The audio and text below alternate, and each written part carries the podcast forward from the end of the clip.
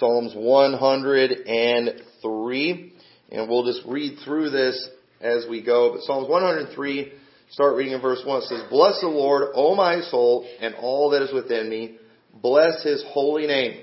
Bless the Lord, O my soul, and forget not all his benefits, who forgiveth all thine iniquities, who healeth from all thy diseases. I'll stop right there. So uh, the title of the message tonight is Remembering All His Benefits. So right here, the beginning of this psalm, once again, it's a psalm, it's a song, it's something that we, uh, it's a praise, and many of our songs that we sing are just songs of praise, where we just pretty much, we sing songs that just says good stuff about God, and that's completely appropriate. It's just a way to lift up His name and just give Him some glory and honor and credit. He's worthy of all those things. But you know, our, um, one of the, you know, we don't just praise God because He's, you know, worthy. There's many reasons. We don't just praise God because uh, He is an amazing God that's done some incredible things. But I think it's good to praise Him for things that are specific. To sometimes just get very specific because when we praise God, one of the things we uh, need to realize is that you know we benefit from His greatness. We benefit from His goodness and from His righteousness. All these great things about God, this is for our benefit. Okay, do you not re- realize that we're on the right side? Okay, if you're saved today, you're on the winning side, you're on God's side. It's in your best interest that He is this great God. I'm glad that this God, uh, our God, is the one true God. I'm glad that we serve Jehovah God. I'm glad we don't serve Buddha or Muhammad or one of these other dead gods. You know, or Dagon or Zeus or, you know, all these fake gods that are out there that literally have no power. I'm glad we're not worshiping a statue. You know, think of how dead that would be to just, you know, pray to statues. You know, I saw a picture somebody posted of Donald Trump standing at, you know, praying at the Wailing Wall, and it had a thing on there that said, it's like talking to a wall. And that's exactly right. You go pray at the Wailing Wall, it's going to be like talking to a wall. Because that is exactly what you're doing. And so, you know, the, all these great things about God, we ought to be excited about them. We ought to be singing about, about these things because the fact that God is great and good and powerful and all these things, this works to our favor if we're on His side and if we are following His will. And the truth is, when you're following the will of God, it's in your best interest. You will never be happier in anything besides the will of God. When you do God's will for your life, that's where you will find maximum happiness. Your flesh will lie to you and tell you that other things will make you happy. The devil will lie to you and tell you other things will make you happy. But the truth is, you will be happiest, you will be the most fulfilled in God's will. So, once again, like we talked about last week, I believe it was uh, last Wednesday, uh, when we were going through uh, Psalms 102, you know, we were talking about, you know, getting with God's program. You know, getting in on His program, just getting focused on His will instead of your own, that's where you're going to be uh, better off. And so, he mentions in verse um, two or verse two, you know, when it's saying "Bless the Lord, my soul," it says, "Forget not all His benefits." And we need to remember some of these things. Okay, so obviously we're supposed to praise the Lord. Obviously, He's worthy of all praise, and general praise is fine. There's nothing wrong with us singing just songs like "How Great Thou Art" and you know, "To God Be the Glory." Uh, you know, and you know, I'm not talking about like some of these just vain repetition songs, but you know, sometimes we do. We just some songs are pretty general, but that's fine. We can praise God and all those things, but you know, we ought to be able to get specific because there are many benefits. And many people today, it's like they act like they don't know what they are. What are the benefits of serving God? You know, what are the benefits of, you know, being involved with the one true God? And if, if you can't figure these things out, that's pretty sad.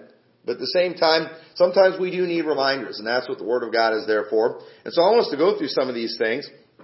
So verse 4, uh, uh verse 3, it goes on, it starts naming off some of these benefits. And it says, Who forgiveth all thine iniquities, who healeth all thy diseases. Now that's a pretty good benefit right there. He forgives all our iniquities. You all realize that most other religions, most other gods, they teach basically you have to earn your way to heaven, don't they? And here's the sad thing about it. So these other religions, these other gods, they almost in some way, shape, or form always teach in order to go to heaven, paradise, or whatever they believe in, it is somehow based on your performance here on earth. And here's what's so sad about that. So these religions that teach that, not only, you know, do they not get all their iniquities and things forgiven, but all those good works that they do, there's no benefit either. Because they're gonna, they're gonna end up standing before the true God. They're gonna stand before Jesus Christ and they're gonna be cast into hell. But most religions, I mean the Catholic Church, that's what they teach. Even some fake Baptists today, you know, like Tyler Oka, you know, and Justin LeBlanc, you know, they're teaching that if you're not doing good enough, if you're not serving God enough, you know, you're to go do time in the lake of fire. But look what it says right there. He forgiveth all thine iniquities. Amen. Who healeth all thy diseases. He forgives all of our iniquities. Okay, not just certain ones. He forgives all of them. I don't know if y'all realize that. That's a big benefit right there. He forgives all our, our iniquities. Who redeemeth thy life from destruction. Who crowneth thee with loving kindness and tender mercies. He redeemed us from destruction. Y'all realize we've been purchased by Jesus Christ. He purchased us with His blood. Why did we have to be purchased?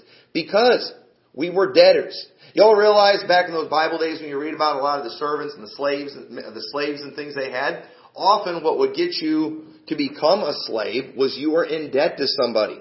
And if you owed a debt, often the sentence was, you know, you basically have to go be this man's servant for however many years.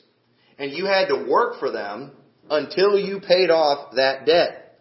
Well, as sinners, we owe a debt to God. We owe a sin debt that we can only pay, the only way we can pay it is by spending eternity in hell. But we have been redeemed from that. How are we redeemed? Jesus Christ paid our debt. That debt that we owe God, Jesus Christ paid it on the cross, and the Bible says that He purchased us with His blood. I don't know you, that's something to sing about right there. Some of y'all would get more excited if I paid off a thousand dollar credit card bill for you.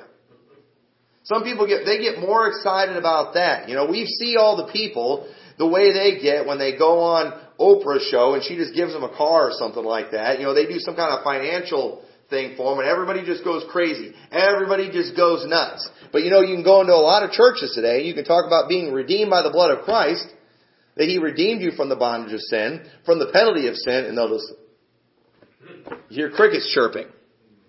That's pretty sad. You know why? We, you know why that is? Because we often we just take these things for granted. We don't meditate on these things. And I'm telling you, that's something they ought to do sometime. It's not enough. You know, I, I shouldn't, I can't just preach this stuff every week. I, I'm not going to per- preach about redemption every single week, but you know what? It wouldn't do you, it wouldn't do you any harm to every once in a while to just get alone somewhere with God and just sit and think about it. And just think about what you are missing. Go do some study on hell and the reality of hell and think about the fact that if we're not for what Jesus Christ did on the cross, that's where you would be going. And I tell you what, I think if more Christians did that, I think more Christians would have a positive attitude.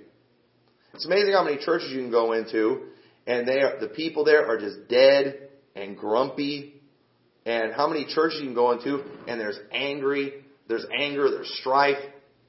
Why is that? Because we're forgetting about these things. And Jesus Christ, He, he redeemed us from destruction and he crowneth thee with loving kindness and tender mercy. So not only that, not only were we purchased, and not, not only were we saved from the penalty of sin, but God's good to us. On top of that, He blesses us. Not only does He save us from our sins, but you know what? He helps us through the Holy Spirit to get victory over our sins. And so even though we're still sinners, and this is what a lot of Baptists don't understand, you know, they think you have to repent of your sins to be saved and stuff. Right now, we are still dirty, rotten sinners. We are still worthy of hell. But you know what? The Holy Spirit, He can help us get victory in our life where we can overcome some temptations, where we can overcome some sins. And you know, some of us, we, you know, we might even actually look like godly people. That actually, you know, in comparison to God, we're still, you know, our righteousnesses are as filthy rags but we can still get some kind of victory. We can have a happy life. We can raise good families. You know, we can uh, we can accomplish great things for God. What is that? Those are the tender mercies that God gives us. Those are the benefits of being a Christian. It says in verse 5, Who satisfieth thy mouth with good things, so that thy youth is renewed like the eagles. Okay? He's, I mean, so a lot of times you see people how when they get saved, they just really get on fire for God. But what often happens? A lot of times it seems like they fizzle out, don't they? But the truth is, if we'll stay close to God, if we'll, I mean, you know, stay committed, if we'll stay in the Word of God, you know what? We're going to have those times where we get down, where we get discouraged. But you know what the Bible says? They that wait upon the Lord shall renew their strength. They shall mount up with wings as eagles. They shall run and not be weary. They shall walk and not faint. God continually renews us. And He gives us that strength that we need to get through this life. Many people, whenever you start talking about getting saved, and you know, a lot of times they think the way to get saved is you have to start living a better life. And that's not the way you get saved. You get saved by trusting in Jesus Christ. But one of the things though that often is a, is a struggle for people is, you know, they'll see Christians and the way they live and they will think, I can't live that kind of life. I couldn't faithfully go to church, read my Bible, you know, quit this and quit. They, they think there's no way that I can, I could do that. But that's because right now in their lost condition, they don't have the Lord renewing their strength. But when you get saved, He'll give you the strength to overcome those things. The sin that's, you know, got a hold on you in your life, if you'll trust in the Lord, He can give you the strength to overcome that sin. And you can be victorious. And if these people would just trust in God, I believe they would find out that they can do the things that they think that they cannot do. They'll be like the apostle Paul and eventually say, you know what? I can do all things through Christ, which strengtheneth me. The problem many of these people have is they're only thinking about what they can do. And the truth is, without Christ, we can do nothing. So, uh, but that, that is a great benefit. The fact that He helps us overcome these sins. Because they're what ruin people's lives. They're what, sin is what makes people miserable. Verse 6 says, The Lord executeth righteousness and judgments for all that are oppressed. And so that thank God that He sees what's going on. That's another one of the benefits. Okay, we often in this life, we get treated unfairly. There's injustice that happens. We often if we're not careful, we can get worried, you know, about, you know, just things that could possibly happen. And there are bad things that could potentially happen to us as Christians. You know, it's very clear in the scriptures that, you know, there's going to be difficult times that are going to come for a Christian. But you know, the Lord, He's still going to execute righteousness in His time. We might get to see those things in our life. We might not, but either way, it's going to be done. And you know, everyone, everyone hates injustice. Everyone hates being done wrong, and there not being any type of recompense for that.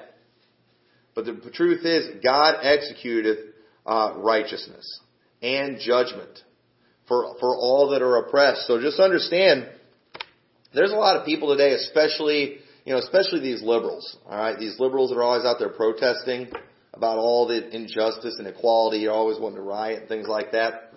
You know, one of these reasons these people are so miserable is because in their minds they feel like they're not getting any justice, when in reality they are getting justice. All right, the reason their life stinks is because you know they're wicked, because they're they're miserable, you know, they're, they're because they're uh, transgressing God's law, and they have no hope of getting justice. Their hope is in Washington. You know, and then if it's a Republican in office, you know, they're really convinced they're not going to get any justice. And then when the Democrat gets in office, they're all excited thinking we're finally going to get justice, and they still don't. You know, they're, and they're, they're just never happy. And they never will be happy. And the reason is, is because of their lifestyle. But you know what? As believers, even when we do get treated unfairly, even when we do suffer injustice, we at least have the hope of knowing that, hey, if I don't get justice on this earth, I'm going to be rewarded in heaven because of these things. The things that I endure on this earth, Really, when you stop to think about it, the tougher they are, the greater the eternal rewards. What hope do these little millennials have that are out protesting all the time? None. They have no hope whatsoever. no wonder they're going around, you know, smashing windows and burning things and, you know, I mean, that's what I would do if I believed like them. if I had no hope, if I had no God of justice. But that's not the case with us. We, that's one of the benefits that we have. So look at verse 7. It says, He made known His ways unto Moses, His acts unto the children of Israel. This right here is, uh, turn over to 1 John 5. This is huge. He made known His ways unto Moses, His acts unto the children of Israel. Now what is that? What is that specifically talking about when He says He made known His ways? That, my friends, is what we would call the law. Alright? That law that people often look at that as oppressive. People often will look at that Old Testament law, they'll see all these laws where people are being put to death, and they just see how strict all these things are, and they look at that like it's just a terrible thing. I get very aggravated when I hear people talk about just how mean the God of the Old Testament was. And the same people that talk about how mean the God of the Old Testament was, they are usually the first people that one of the reasons they'll say, I don't believe in God, is because look at all the wickedness in this world today. Just look at all the injustice that's in the world today. Well, you know why our world is so wicked? Because we're not following God's law. That's why we've got the mess. The, the messes that we're having in this country. The same people that will get offended because of the death penalty for perverts that we see in the Old Testament. The same people that get offended by that and all bent out of shape, one of the reasons that they will not they say they don't believe in God is let's say, you know, just look at all the horrible things that happen to people. Look at all these kids that are molested and just all the rape and things like that. And they'll use that as an excuse to not believe God. Well, take your pick. You know, God showed us His ways in the Old Testament. He showed us how to keep that stuff out of our land. He showed us how to keep the land from being defiled. And it was very simple. You gotta put them to death. That's what the Bible teaches. The Bible teaches the death penalty. And everybody wants to get bent out of shape about it. Everybody wants to get offended by it. And then at the same time, they want to get mad at God for allowing all those things to happen. Well, how is God allowing these things to happen? It sounds to me like we are disobeying God. And then even the dispensationalists today, the dispensational Baptists, they do, they get all bent out of shape when you bring up death penalty passages from the Old Testament. When they, when you bring up the moral law from the Old Testament, they get all bent out of shape. That's not for this dispensation. You know, that was in the Old Testament. And it's just ridiculous. Even the Sermon on the Mount, many dispensationalists will say, that is not for us. Why? They despise those laws. You know why they despise those laws so much? Because they think, that's too hard. We can't do that. Well, where are they getting that idea from? Look what it says in 1 John chapter 5 verse 1. It says, Whosoever believeth that Jesus is the Christ is born of God. And everyone that loveth him that begat loveth him also that is begotten of him. By this we know that we love the children of God when we love God and keep his commandments. Okay, this isn't how we know we're saved. This is how we know we love God when we keep His commandments. For this is the love of God, that we keep His commandments, and His commandments are not grievous. Y'all get that right there? Now, I, I want to point this out, Now, I've talked about this before, but it needs repeating. One of the reasons that, you know, first, one of the, the main reason we believe in eternal security is because it's just flat out spelled out all over the Bible. One of the reasons that we believe that a believer will never spend one second in hell is because the Bible just spells it out that we won't. But people often will look at that and they scoff at that and they think it's just not fair that a bad Christian goes to the same heaven that a good Christian goes to. But wait a minute. Okay, the Bible says without faith it is impossible to please Him. Okay, we can't please God with our works, but we can please Him with our faith. Alright? Our keeping of the law, it, there's no way we're going to please God in that. Because He's holy, we are far from it. So how are we going to be capable of pleasing God? How do we please God by our faith? Is that just us sitting around thinking, boy, I believe in God? Boy, I have faith. Is that what it is? Is that how we please God with our faith? Now here's how, this is why God gave us eternal security. This is why salvation is completely free because that is the only possible way for us to have a relationship with God on earth and to show Him that we love Him. You say, how is that? Well, if we had to go to church, continue going to church to go to heaven, then why would we go to church? We would go to, we'd go to church because we love ourselves. Okay? That's why I would go to church. Because I don't want to go to hell. I, I hope I don't make anybody mad at me right now and I don't sound very spiritual, but you know what? I love myself too much to want to spend any time in hell at all. And so if I've got to go to church to keep from going to hell, guess where I'm going all the time? I'm going to church. Not because I love God, because I love myself. If I've got to be a soul winner, if I've got to keep the commandments in order to escape hell, I'm going to keep the commandments because I love myself. That's the only reason I pay taxes. That's the only reason I follow the speed limit. It's not because I love the laws of our land. It's not because I just love the cops and I don't want to give them a hard day. It's because I love myself and I don't want to pay the ticket. Eh? And there are, there's a lot of laws in this country that I don't agree with and that I just flat out don't like, but I follow them not out of love for country, out of love for myself.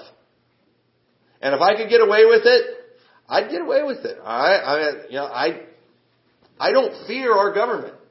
Okay? They can't see everything I do. They're not all knowing, and there's some things. If I thought I would get away with it, yeah, I'd, I'd go ahead and do it. Right? Because I, I, but thing is, you know, I do love myself enough that I ain't going to prison for nobody except the Lord. All right? yeah, I'm, I'm not going to prison for things like that.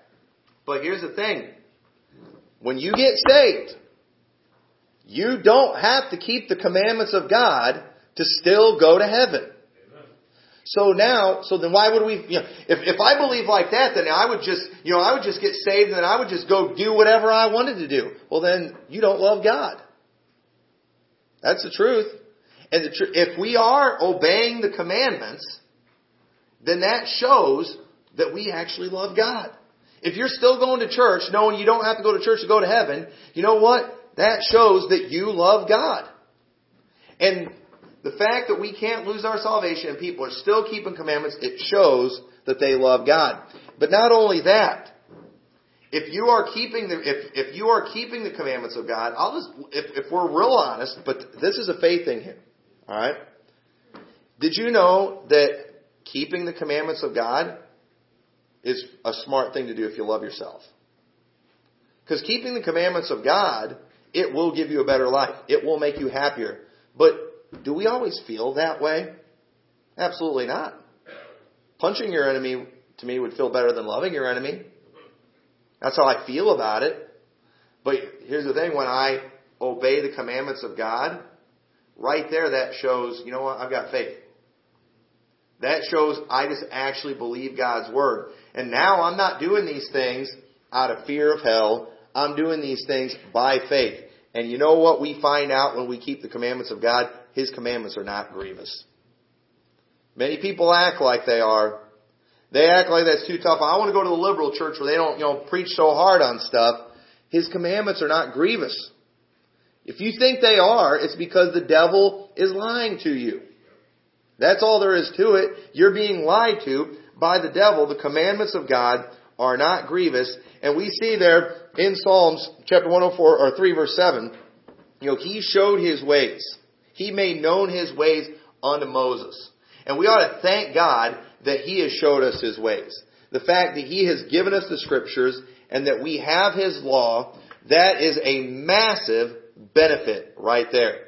We have the instructions to having good marriages and to raising good kids and being happy, successful people. We have these things. Some people, you know, they're well-meaning people, but unfortunately nobody's ever taught them the truth. One of the reasons we see the messed up relationships we do today and bad marriages today, people are just, they're doing what they've been taught. Nobody has showed them the Lord's ways. They're not being taught, they're, they're certainly not being taught these things in school. They're not being taught these things from the examples that they get from Hollywood. Many of these people are not getting these uh, uh, examples in their homes. Most people today are growing up, kids today are growing up in broken homes. You know, I was privileged to grow up in a home where parents followed biblical principles when it came to marriage and raising children. I was taught the ways of God by them. And I got to live among those things. I had firsthand knowledge, not just from reading the scriptures, but I got to see it practiced. I got to see it carried out too. And you know what? That's a great, that's been a great benefit. That's been a great help. And you know what? It's not grievous. And I do. I mean, I know a lot of people that they did not know the ways of the Lord. They didn't grow up in a Christian home. They grew up in a home where as soon as trouble came, the parents' solution was, let's quit. Let's get divorced. And then they marry somebody else and they do the same thing again. They've not been taught about the sanctity of marriage. They've not been taught, you know, for better for worse. They've not been taught those things. And so nobody ever showed them how to actually overcome the difficult times. But the part of, eh, but the truth is, the Bible teaches us all these things. It shows us that those things, and if we'll follow them, our lives are going to be better. Our marriages are going to be better. I mean, we're going to be better off across the board. And we see it every day. You you go out in public, you go out to the mall or even to the restaurant, and you just see these families where the kids are just completely out of control.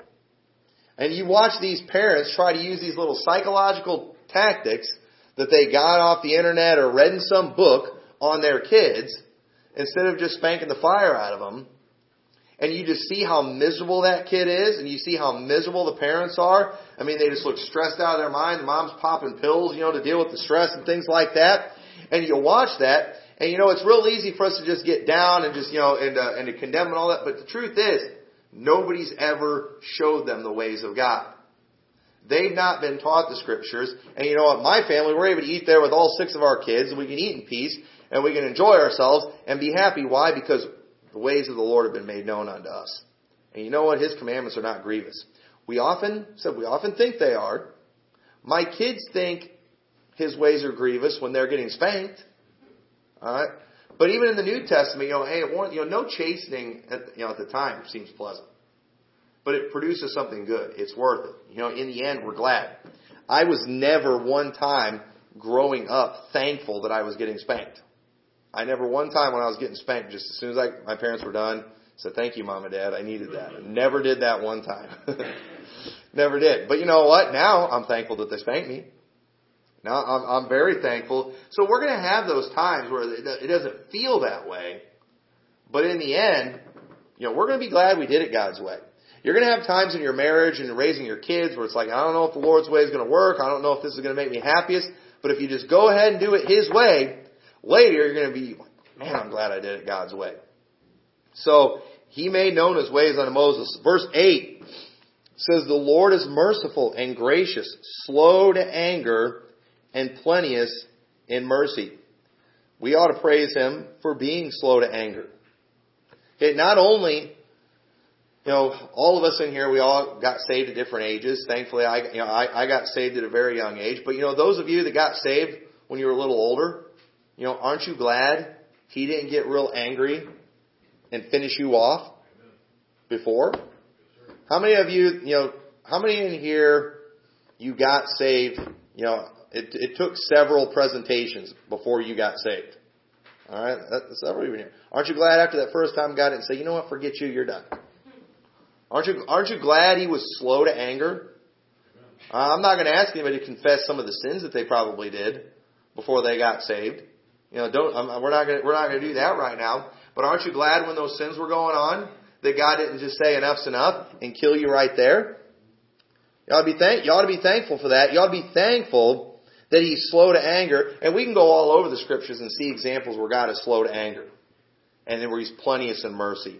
And He has abundant mercy. I mean, we, there are verses all over the place on that, and we ought to be thankful for that. But one mistake that people often make, okay, and here, this is important. People like those verses about the mercy and just the long suffering of God, and He is those things, but at the same time, verse 9 is also in here too. Look what it says in verse 9. It says, He will not always chide, neither will He keep His anger forever. This is another reminder of the reprobate doctrine right here. And this is what's scary about, you know, being, you know, the, about the reprobate doctrine and someone being reprobate. We don't know where the line is. The Bible doesn't necessarily clearly define that line that we step over. Okay, now there are some verses, I think, in Romans 1 where you can see, where it's pretty clear somebody who has crossed the line. Alright, you know, so when you got men with burning in their lust towards another, that person's crossed the line. Alright? But I doubt that's the first step past the line. Alright? That's just when you know, yeah, they're way past it. They're, they're way gone. They're done for. But, you know, that person that's out there, the homo or whatever, when did they cross that line? You know, I don't know. I, you know, I don't know, I don't know how we can know. I don't know how anybody can know when somebody has crossed that line. But the truth is, when we take advantage of the grace of God, when we take advantage of His mercy, there will come a point where God will say, enough's enough. But it's not going to be after an abundance of mercy. It's not going to be until after Him being very long suffering. So that's the thing that people need to realize. People get all bent out of shape when you start talking about the reprobates and just, you know, how wicked they are. And, you know, it's just, it's not fair that you think these people are, are never going to get saved and can't get saved and things like that. But we see all these, many of the examples where it talks about that reprobate or about how God's not always going to chide. All, if we look around those passages, we'll see that they had a lot of chances. This verse is very similar to what it's saying here. What it says in Proverbs, he that being often reproved and hardeneth his neck shall suddenly be destroyed, and that without remedy. And so that, a lot of times people, they'll read the verses about the abundant mercy of God, but they won't read verses like verse 9 where it says, He will not always chide, neither will He keep His anger forever. There will come a point where God will say, enough's enough, and then you're in big trouble. So, I'm not going to preach a message on the reprobate doctrine, but look at verse 10. So it says, He hath not dealt with us after our sins, nor rewarded us according to our iniquities. Now keep this in mind too, because a lot of times we can get a little overzealous too in declaring someone to be reprobate. Where we're like, oh, this person's definitely reprobate. Alright, you know, we, well why do you say that? Well because they did this and this and this, and therefore they deserve to be reprobate. But wait, he, he doesn't deal with us after our sins. Okay?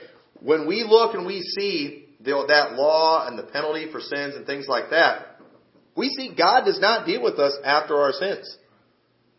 We get way better than what we deserve. Lost people are getting better than what they deserve. Okay? They're still getting chances. A lot of these people that, uh, when, when, when we go out soul winning, you know, we talk to a lot of really wicked people. And you know what? When we're talking to these wicked people and, uh, uh, you know, a gospel witness shows up at their door, you realize God's being merciful to them. God's given them a chance to be saved. You know, none of us deserve that. God, but once again, God is not dealing with us after our sins. And we ought to be very thankful for that. And that is especially true for a believer. If you're saved and He's letting you keep your salvation, and He is, you don't deserve that. And we, and so we ought to be, we, we need to be thankful. But once again, that doesn't take away from the fact he's not always going to chide. And you know what? I believe it's the same thing too for a Christian. Even if you're saved, you're only going to push God so far, and I believe there's a sin unto death. Where God will say, enough's enough. I'm taking you home. You're no good to me on this earth anymore. I'm take, I'm taking you home. And so, um, we, we, uh, we need to keep that in mind. So he's not dealt with us after our sins, nor rewarded us according to our iniquities. For as the heaven is high above the earth, so great is his mercy toward them that fear him. As far as the east is from the west, so far hath he removed our transgression from us. Like as a father pitieth his children, so the Lord pitieth them that fear him. So this mercy right here, we're talking about his mercy being higher than the heavens. You know, you say, well, that, that proves the reprobate doctrine is false. But notice here, this is talking about believers here. Okay? Whose transgressions have been removed? It's those who fear Him. It's, excuse me, it's those who've uh, put their faith and trust in Him. Those of us who are of faith, we do not get what we deserve. He has removed our sins as far as the east is from the west. They have been separated from us. They're not there anymore. We can't be held accountable. That is a massive benefit right there.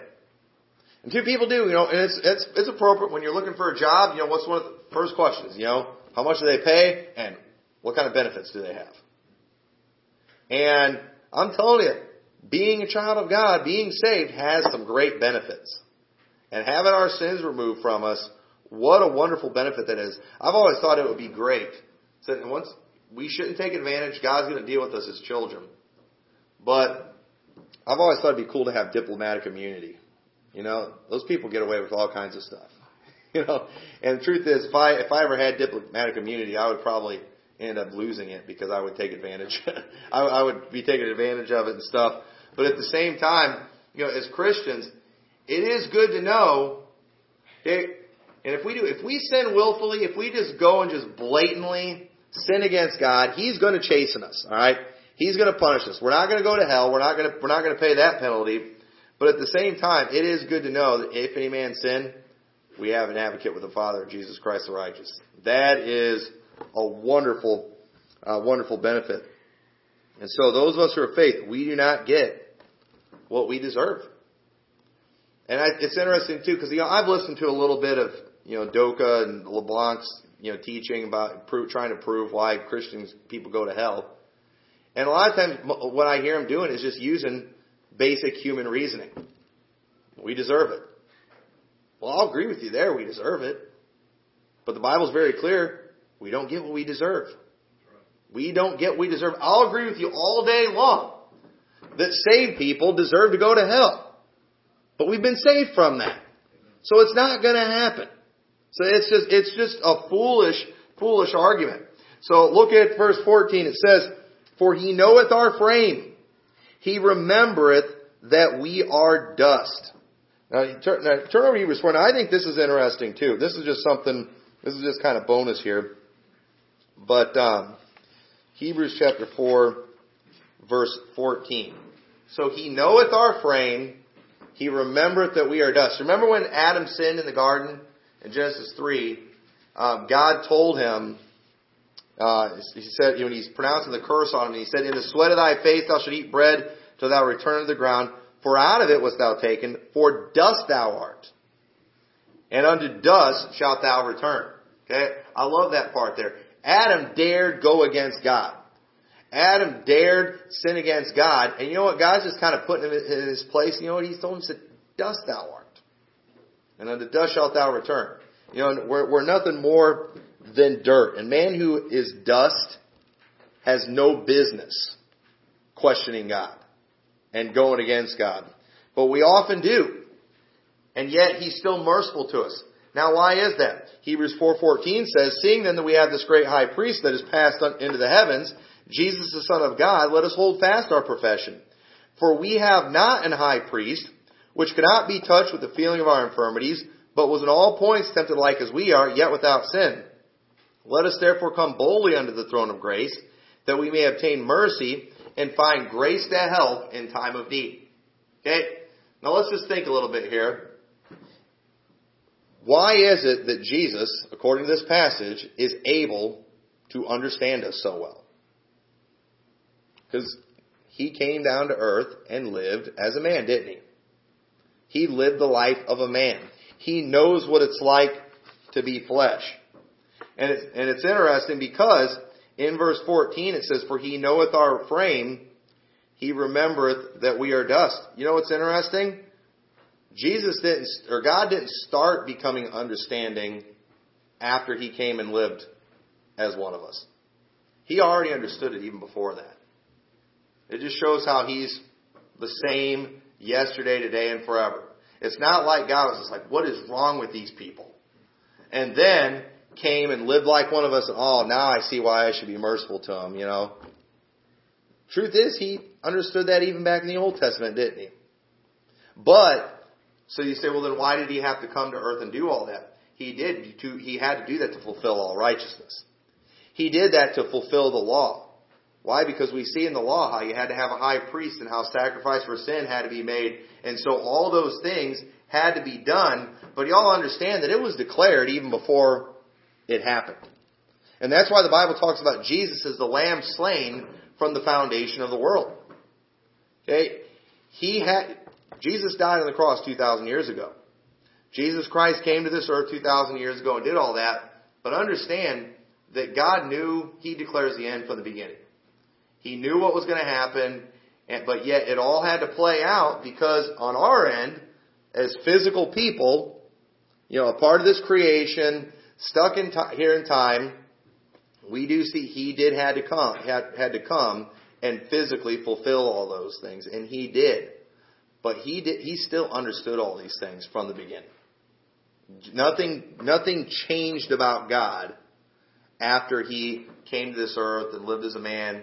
He understood these things even back in Psalms. So just kind of a, I think an interesting side note there. But um, look at verse 15. It says, As for man, his days are as grass, as the flower of the field, so he flourisheth.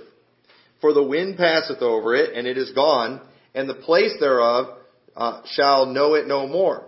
But the mercy of the Lord is from everlasting to everlasting upon them that fear him, and his righteousness unto children's children. So we see that, you know, the days of man are no, nothing in comparison to everlasting life. And, and, what, and one of the things he's trying to do in this passage here, you know, when he's saying their days are as grass, that doesn't last very long, does it? You know, we don't look at, you know, grass going away as any big deal. Why? Because it, it comes and it goes so quick. Alright, but what, what is one thing that often bothers people when like really old trees get cut down? I, I remember at Starved Rock they had this massive tree that was there. It was just huge. It was a really pretty tree, and it ended up getting sick or disease or whatever. And they they finally had to cut it down. You can go there and still see the stump. And I don't remember exactly. Forgot what kind of tree it was, but that tree they had a thing there. You know, it dated back to I think it was before Columbus discovered America. It was one of those where you could look in the rings and it would show you, you know, all these different periods in time, and you're looking, you're thinking that tree has been here a really long time. And so because of that, you know, we think of it as something special, you know, and, but grass, you know, nobody's ever put a sign by grass.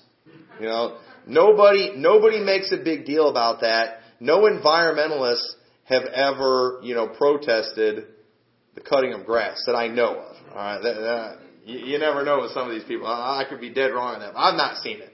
I, I've I've seen them, you know, chain themselves to trees and things like that, keep them getting cut down. But I've never really seen them try to protect a blade of grass. All right, and part of that too with grass, there's just a ton of it. And the truth is, the days there's billions of people, and our days are very very short in comparison to eternity. In the grand scheme of things, we really don't matter. You know, and it's kind of sad to think about this too, but you know, one of these days we're going to die. And while there will be small pockets of people that are affected and that will be sad by that, you realize the rest of the world is going to go on?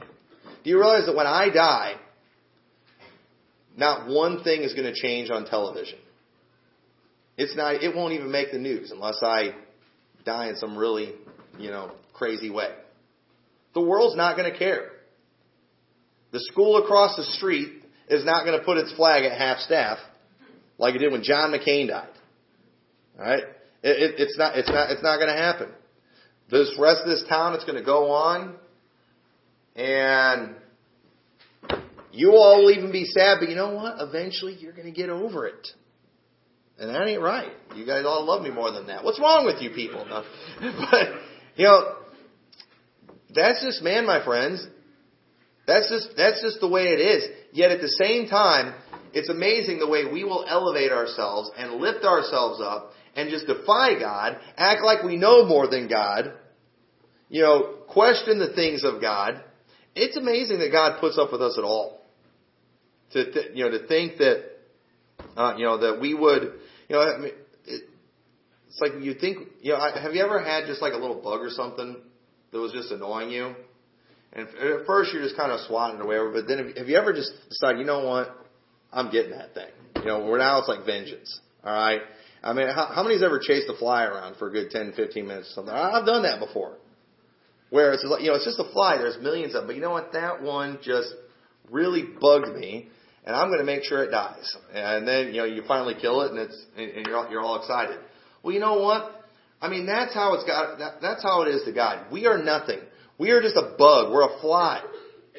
And yet we will go and just lift ourselves up, question God, just violate His commandments. And you know, he could, he could squash us so easy. Just like that. And you know what? It's no, it's, it would be no great loss. It'd be no sacrifice to him. And, but yet he does not do those things, even though we're nothing. He's still merciful to us.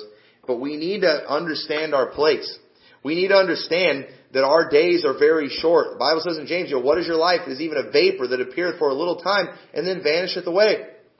And we see that there is everlasting life, but the mercy of the Lord is from everlasting to everlasting upon them that fear Him. That this goodness that God has given to us now as saved people, it's something that is going to extend for all eternity. We are going to enjoy the blessings of God for all eternity. That ought to humble us a little bit. When we think about just the life of man and how short it is, and to think that we have eternal life.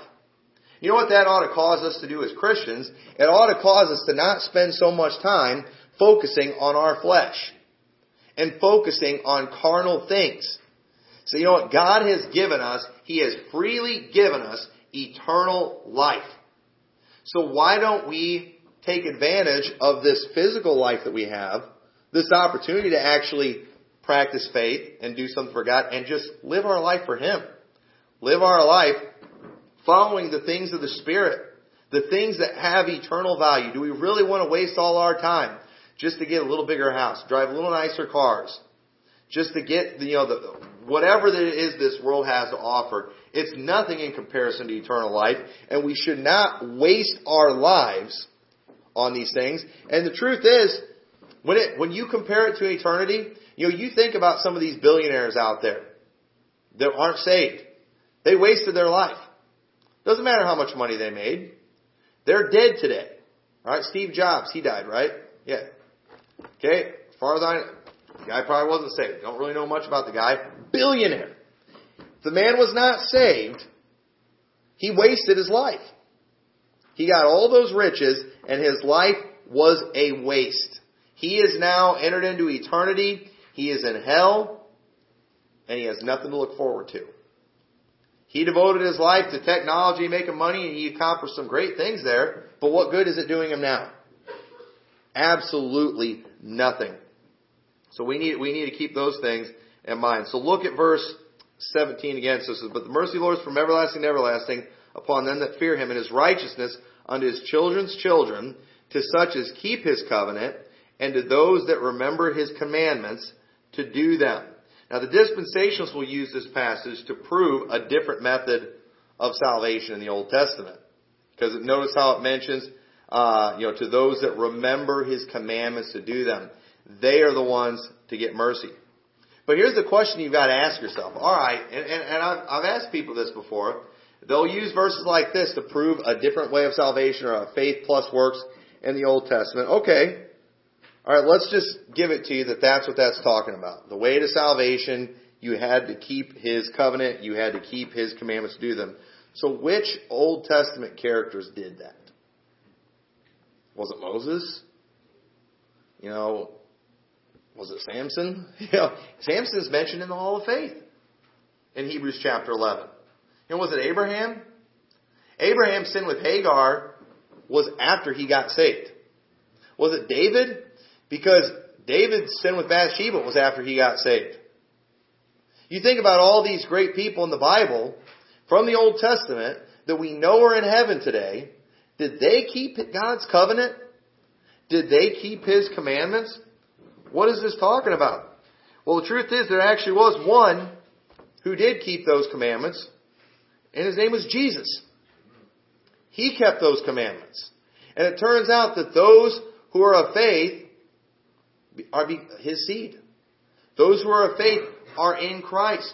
Those who believed on him are saved. They received imputed righteousness. And you know what? The Old Testament saints are a part of that.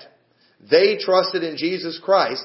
Their faith in God, their belief in God, the, David's faith that caused him to write down those words that says, Blessed is the man to whom God will not impute sin.